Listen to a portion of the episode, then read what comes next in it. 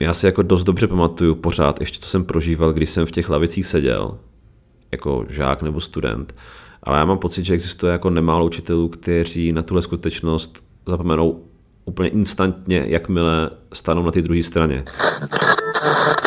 Jako podle mě je strašně důležitý si na nic nehrát. A učitelé, kteří si na nic nehrajou, jsou sví, tak eh, mají jako úspěch. Jo. Co se týče té tý osobnosti, tak jako já tady ještě musím zmínit právě to slovo, který jsem řekl před chvilkou. A sice takový to, je to tedy vulgárně řečeno, ale myslím si, že eh, je to jako výborně vysvětlující, nebo samo sebe se to vysvětlí tady to slovo. A to je přistráčství.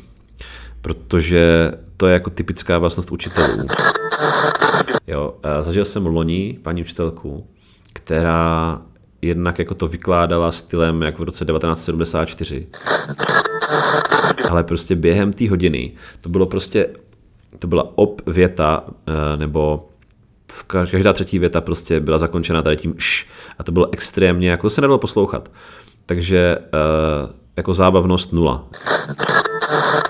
Je strašně důležitý být prostě zábavný. Pokud nejste, tak jenom přispíváte k tomu, aby lidi neměli rádi učitele.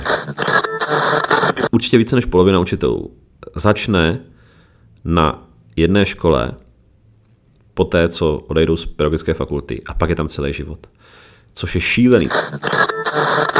Protože já si myslím, že učitelé jsou takovým jako prvním kontaktem člověka s autoritami. Myslím, že pokud jako chceme, aby ten národ věřil institucím, tak je potřeba začít u učitelů. Ale jakože když my zklameme toho člověka tím, že budeme nedůslední učitelé, tak eh, těžko potom můžeme očekávat, že bude přistupovat s důvěrou obecně k institucím.